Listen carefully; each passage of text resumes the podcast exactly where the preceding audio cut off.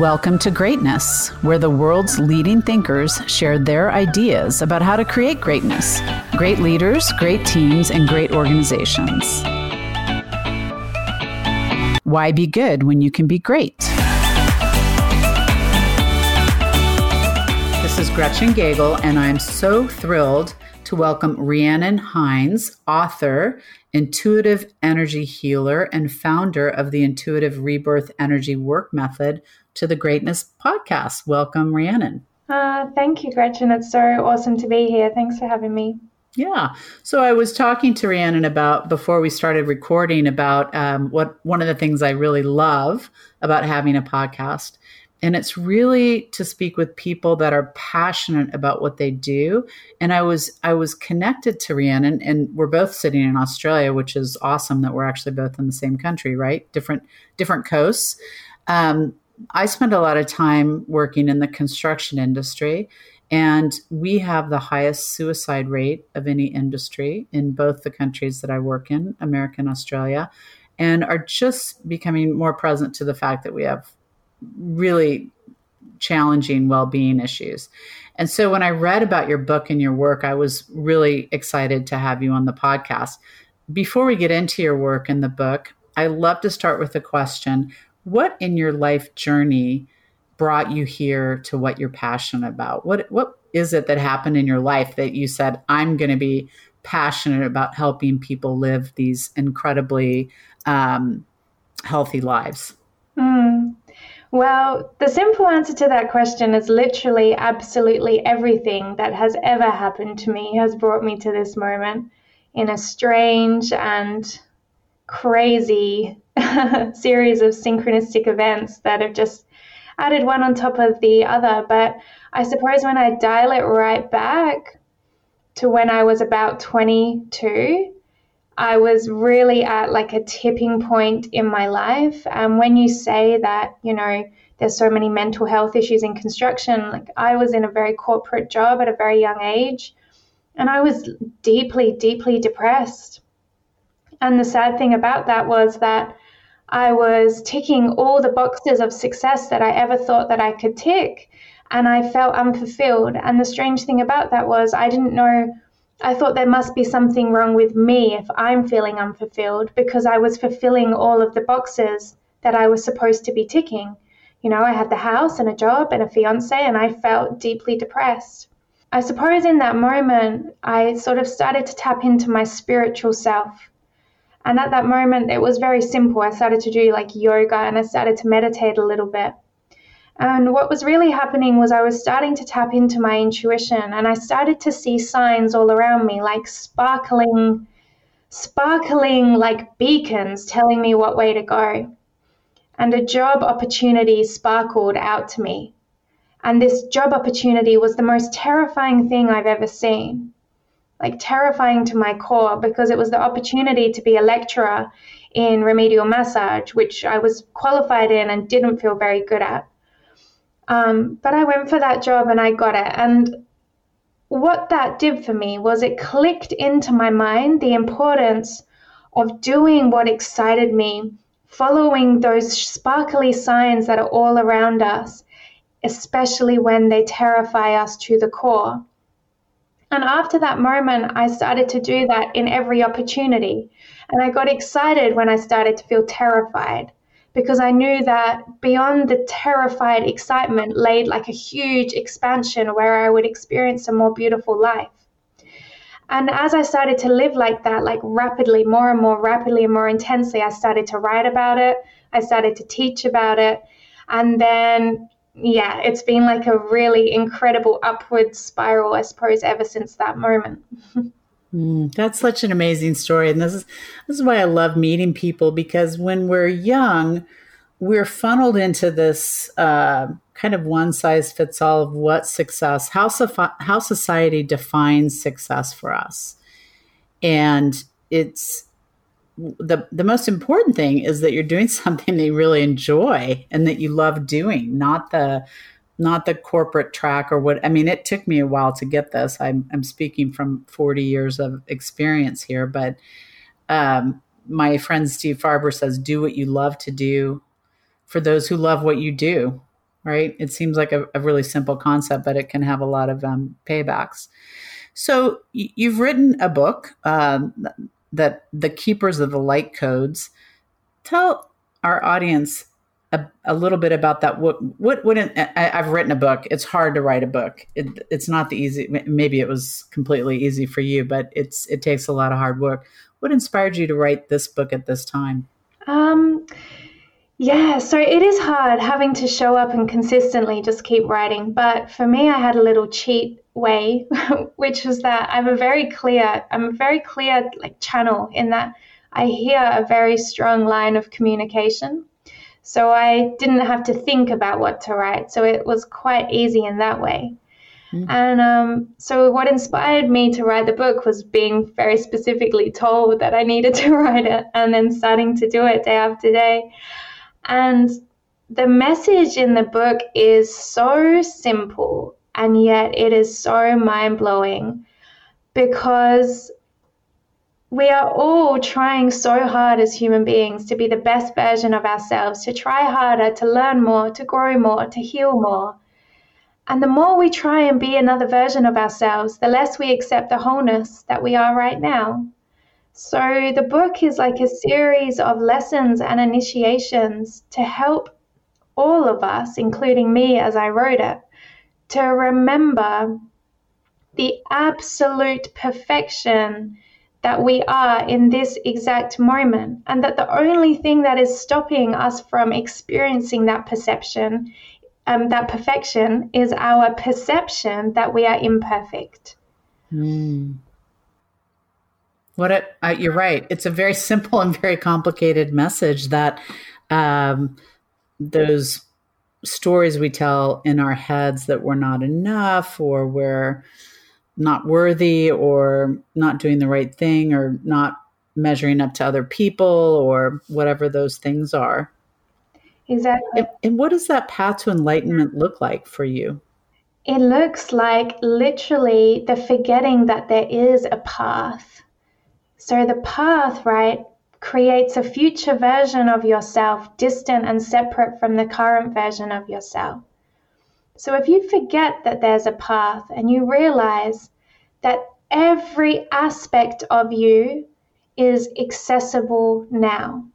So if you think about the moments in your life, and we've all experienced these moments, where there's like a wave of wisdom that comes over you and you, are saying something and it's like gosh i don't know where that came from or you're say you're um, you're painting or you're writing music and or you're doing your creative expression and something just pours out of you and you don't know where that's coming from so it's not like in those moments you had to learn to be a better artist to paint a better picture you didn't have to learn how to um, write better songs, to produce beautiful music. All of a sudden, in an instant, you are open to the energy that you were that magnificent at what you do.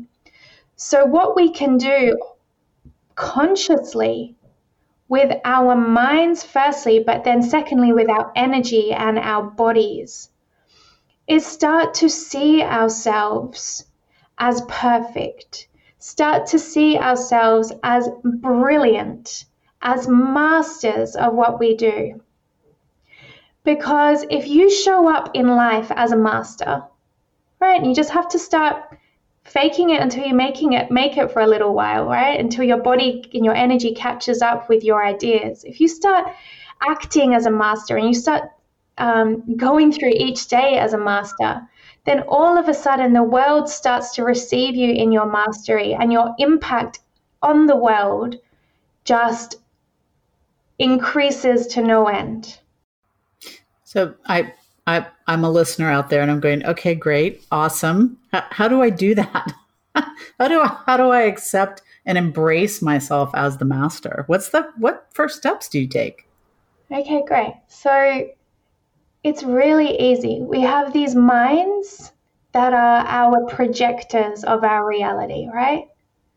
So I want uh, all your listeners that are listening I want them to imagine, I want you to imagine yourself living your best life, like a life that is right now seems your wildest dreams. You're doing a job that is just like you in your deepest passion and you are so good at it. Like you've got this ease and this confidence and this grace about you as you move through your day.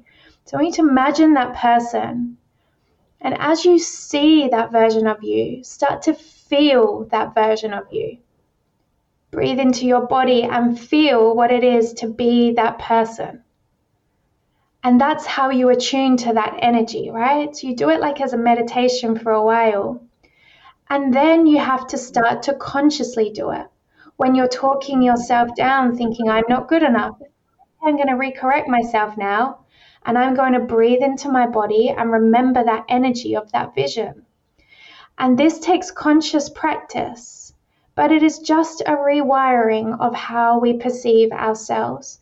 Because anything that you can imagine is 100% obtainable, especially if you're imagining it for yourself.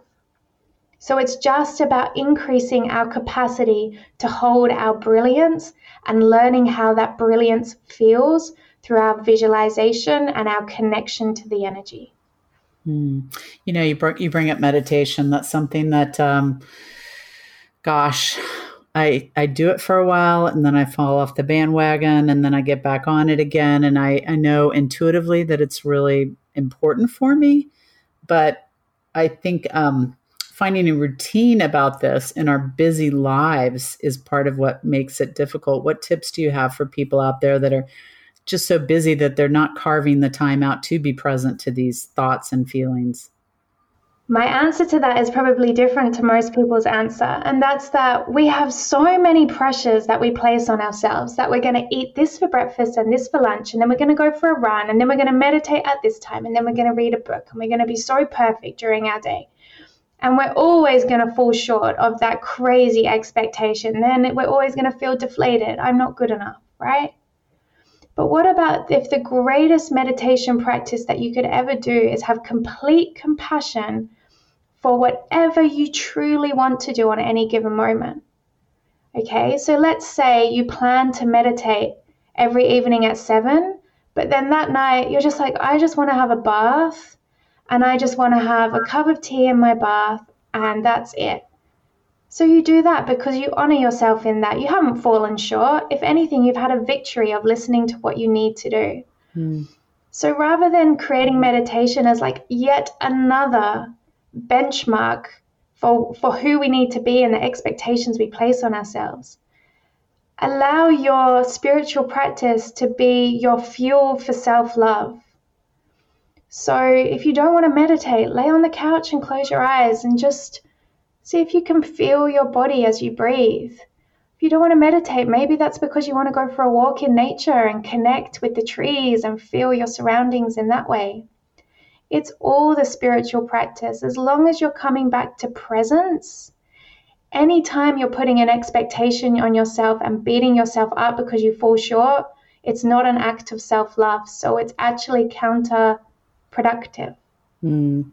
That is some of the best advice I have heard. And we do. I, I am the time blocker. When you look at my calendar, I am seven o'clock. I mean, today till nine o'clock at night, there's every little piece of it is got some little thing on it about what I'm supposed to be doing. And it's so funny that we're having this conversation because this is a little bit of a slow time for me of the year. And yesterday I said to my husband, I said, you know, I don't feel like doing anything on my to do list, so I'm not going to. And I, am going to do some things, but they're not on my to do list. And but this is what I have the mental capacity to do today. And I literally said those words out loud, and I'm going to be okay with that, and I'm going to have a good day. Yes, I love that. That's like the ultimate act of self love and if your diary said meditate and it was like, I really can't be bothered right now, I've had such a busy day, then fair enough. Yeah. it's awesome. You mentioned intuition to me. How does intuition play into this whole thing? Intuition is you honoring your truth in any given moment. So, like yesterday, when you said to your husband, I'm going to do X, Y, and Z because this is the, what is my truth that was like a decision, an external decision that was completely in alignment with your body and your heart. And our intuition is always speaking to us like this.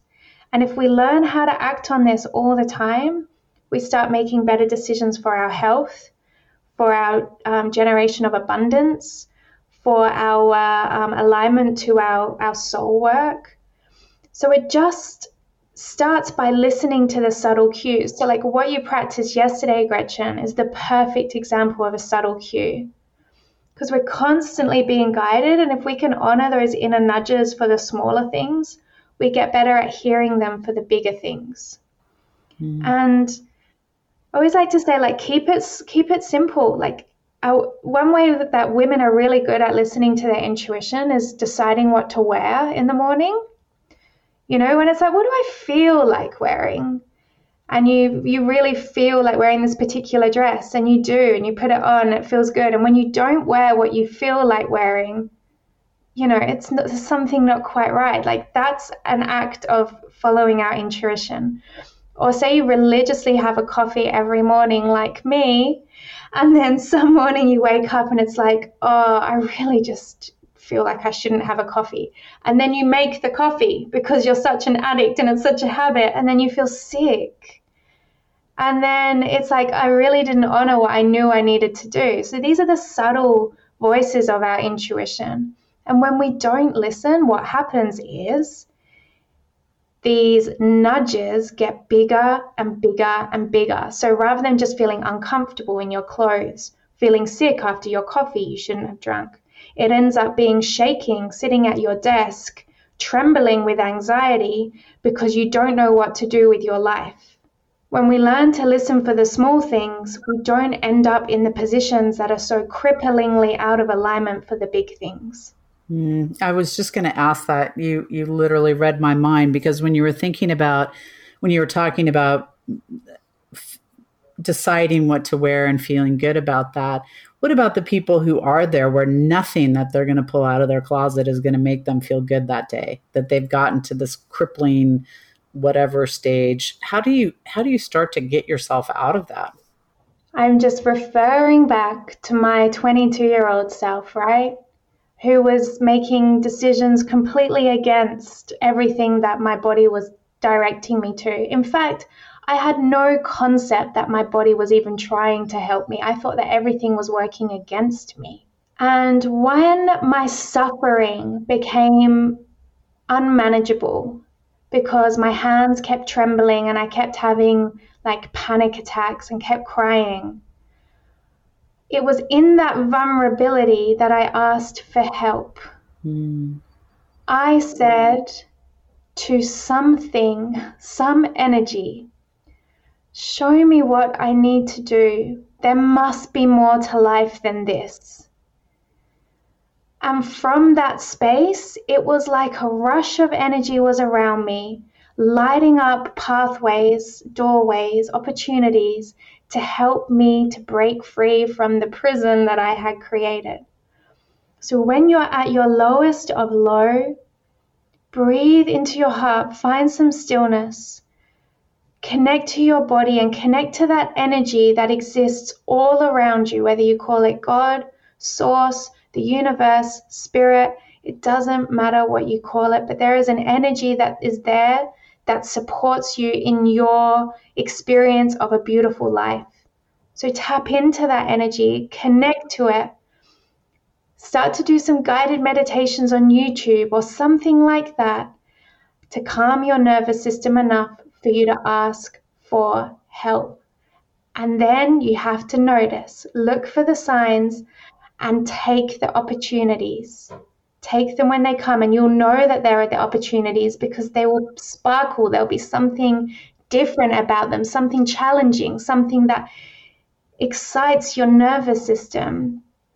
this whole thing about asking for help. I was at um, I belong to a group called the International Women's Forum, there are 7,000 of us around the world, and I, I sit on the board here in Australia.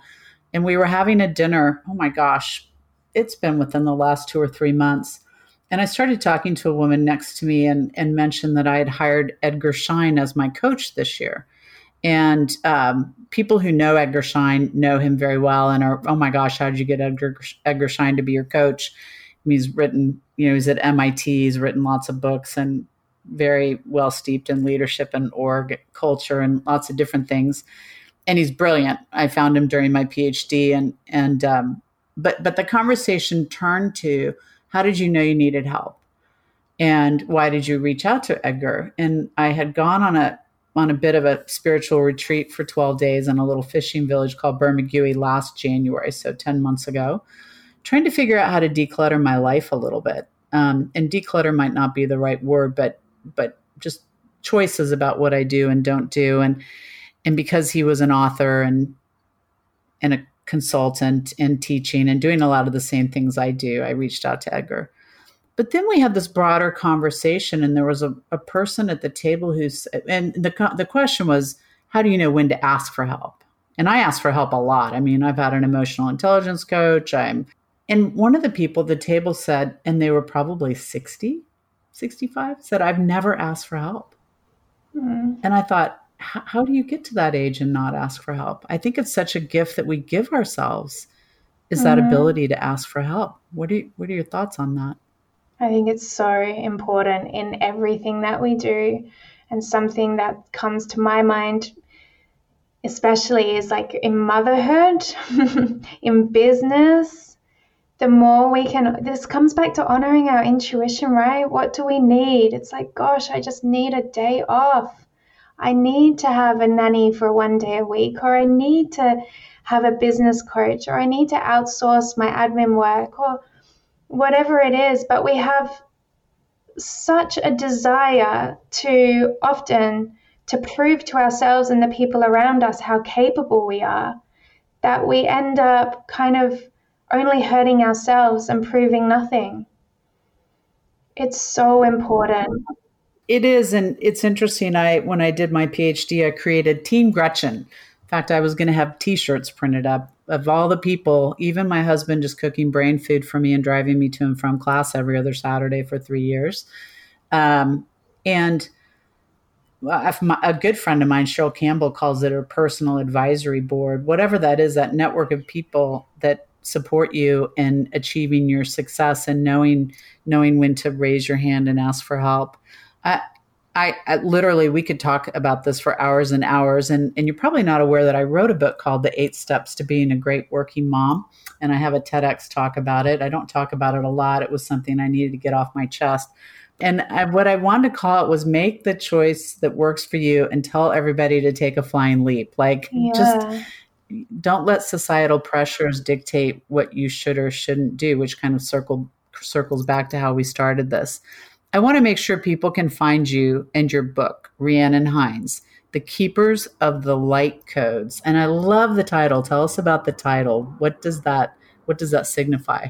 Again, it was just really just dropped dropped into me like without really trying. The the keeper the keepers of the light codes. So the light codes are these um, divine lessons for wisdom that helps us to live our most glorious life and for us to be keepers of the light codes, we just need to infuse ourselves with and remember this wisdom. Because we are here to, we each and every one of us is here to experience magnificence. And it's just a matter of aligning ourselves to the energy that supports us in obtaining that. So that is what that book is. We are the keepers of the light codes if we open to receive that wisdom and that support. Mm. Rhiannon, I'm so grateful to you for coming on the Greatness podcast and sharing that wisdom with us. It's interesting. The older I get, the the, the less I think I know, and the more I have to learn. And um, really, really excited that we were connected to one another. Best of luck with the book. I know it's going to be highly successful. And our listeners, any any last piece of advice for them out there before we sign off? If I'm, you know, obviously they need to read your book. That's the number one thing that they need to do. But but any other last piece of advice for our listeners? Just to just to allow themselves to feel and see what they would love to experience in their life in their greatest dreams and to understand that that dream isn't a dream it's a vision that has been seeded into them for that they can actually manifest into reality if they allow themselves to believe that that is their potential. So, with that, it's like, yeah, I just would invite your audience to open to understand how brilliant they are, how capable they are, how supported they are, and that they just have to remember their remember their magnificence as often as they can. Right, Rhiannon, I'm I'm confident this is not the only time our paths will cross. And again, thank you so much for joining the Greatness Podcast today. Oh, it's my absolute pleasure. Thank you so much for having me. Interested in hearing more? Visit us at greatnessconsulting.com. Thank you.